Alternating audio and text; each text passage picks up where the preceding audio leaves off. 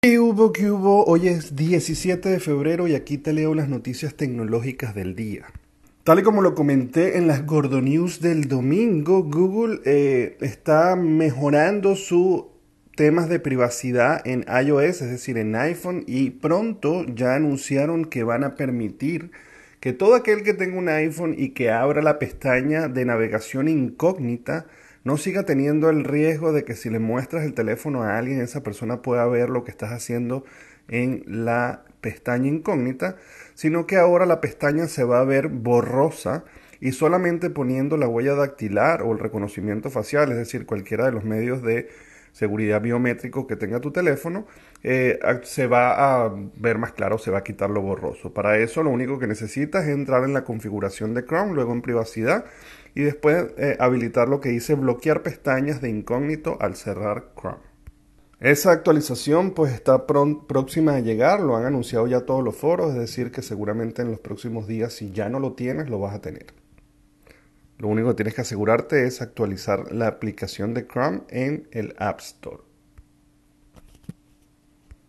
Y Bitcoin, que tenía tiempo sin hablar de él, supera sus máximos históricos en estos días que ha tenido un sub y baja y que mucha gente creía que iba para abajo otra vez, pues resultó que para el momento en que estoy grabando esta noticia, que es hoy mismo 17 de febrero, a las 7 y 51 de la mañana, hora de Miami, el Bitcoin está en 51.300, rompiendo todo tipo de récord histórico, lo cual adicionalmente lo sitúa cerca de el billón, según se dice en términos anglosajones, o de los mil millones en términos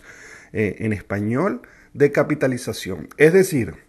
que estamos cerca, si hablamos en términos em, en español, estamos cerca de eh, los mil millones de dólares que están invertidos en Bitcoin de parte de todo el mundo, lo que se denomina el market cap o eh, la capitalización. Actualmente se encuentra en 930 millones, lo cual eh, recordemos pues que en, en Estados Unidos se le dice billón o sea, billones a lo que nosotros decimos como mil millones.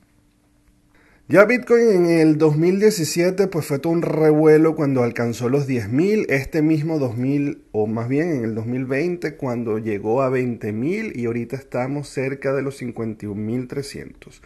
aunque definitivamente esto es diferente a los otros años porque en esta oportunidad los que están entrando son lo que llaman los institucionales, las empresas. Hace poco pues vimos la noticia de que Tesla había invertido una fortuna dentro y pues eso hace que, aunque sigue siendo muy inestable y seguirá siendo muy volátil, ya se ha descartado por completo que sea una burbuja, eh, se ha descartado que sea una pirámide, que se ha descartado que sea un fraude y vamos a ver un poco, un poco más de estabilidad porque estas instituciones no tienen el temor que tienen los inversionistas personales que cuando empieza a bajar pues se asustan y se salen y, y crea una corrida masiva, en estos casos no. Así que hemos visto por eso que ha corregido y vuelve a subir y va corrigiendo, pero sin embargo sigue siendo muy volátil. Jamás pudiera yo recomendarles, y mucho menos por esta vía que inviertan o no en un tipo de instrumento, porque para eso se requiere muchísimo estudio, muchísima información,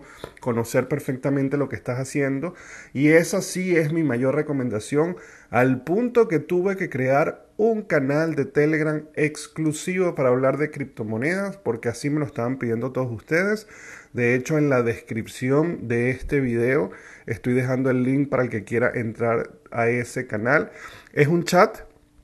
donde todo el mundo está hablando de manera muy básica, donde es para principiantes, donde puedes ir entrenándote poquito a poco, no es para expertos, no hay recomendaciones de trading, no hay recomendaciones de señales, no es para que hagas dinero, es más bien para que te vayas introduciendo en este mundo, vayas entendiendo la necesidad de lo que es y nadie te pueda estafar o engañar por no conocer la información. Bueno, señores, muchas gracias. Eh, ya saben, me pueden conseguir en todas las redes sociales como arroba el Goro Circuito. Me pueden seguir el canal de YouTube o de Spotify para que reciban las notificaciones diarias. Nos vemos mañana. Bye bye.